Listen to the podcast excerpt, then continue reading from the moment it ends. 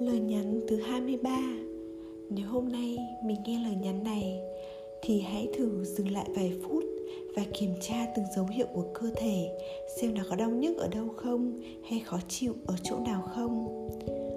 Vì mình nghĩ rằng Những dấu hiệu trong cơ thể mình Dù là bé nhỏ Thì nó cũng như một hồi chuông cảnh báo mình. Vì vậy, để không phụ bạc cơ thể của mình thì nên quan tâm nó càng sớm càng tốt giống như thể là một người bạn đang muốn nói một câu chuyện với chúng ta. Nếu như mình không để ý, thì lúc đầu người bạn ấy sẽ khêu mình nhẹ thôi. Và rồi, gõ mạnh hơn một chút. Và cuối cùng, nếu như mình cứ ngáo ngơ không để ý đến những thông điệp ấy, thì có lẽ người bạn ấy sẽ điện cho mình một cái thật đau. Cơ thể cũng như vậy.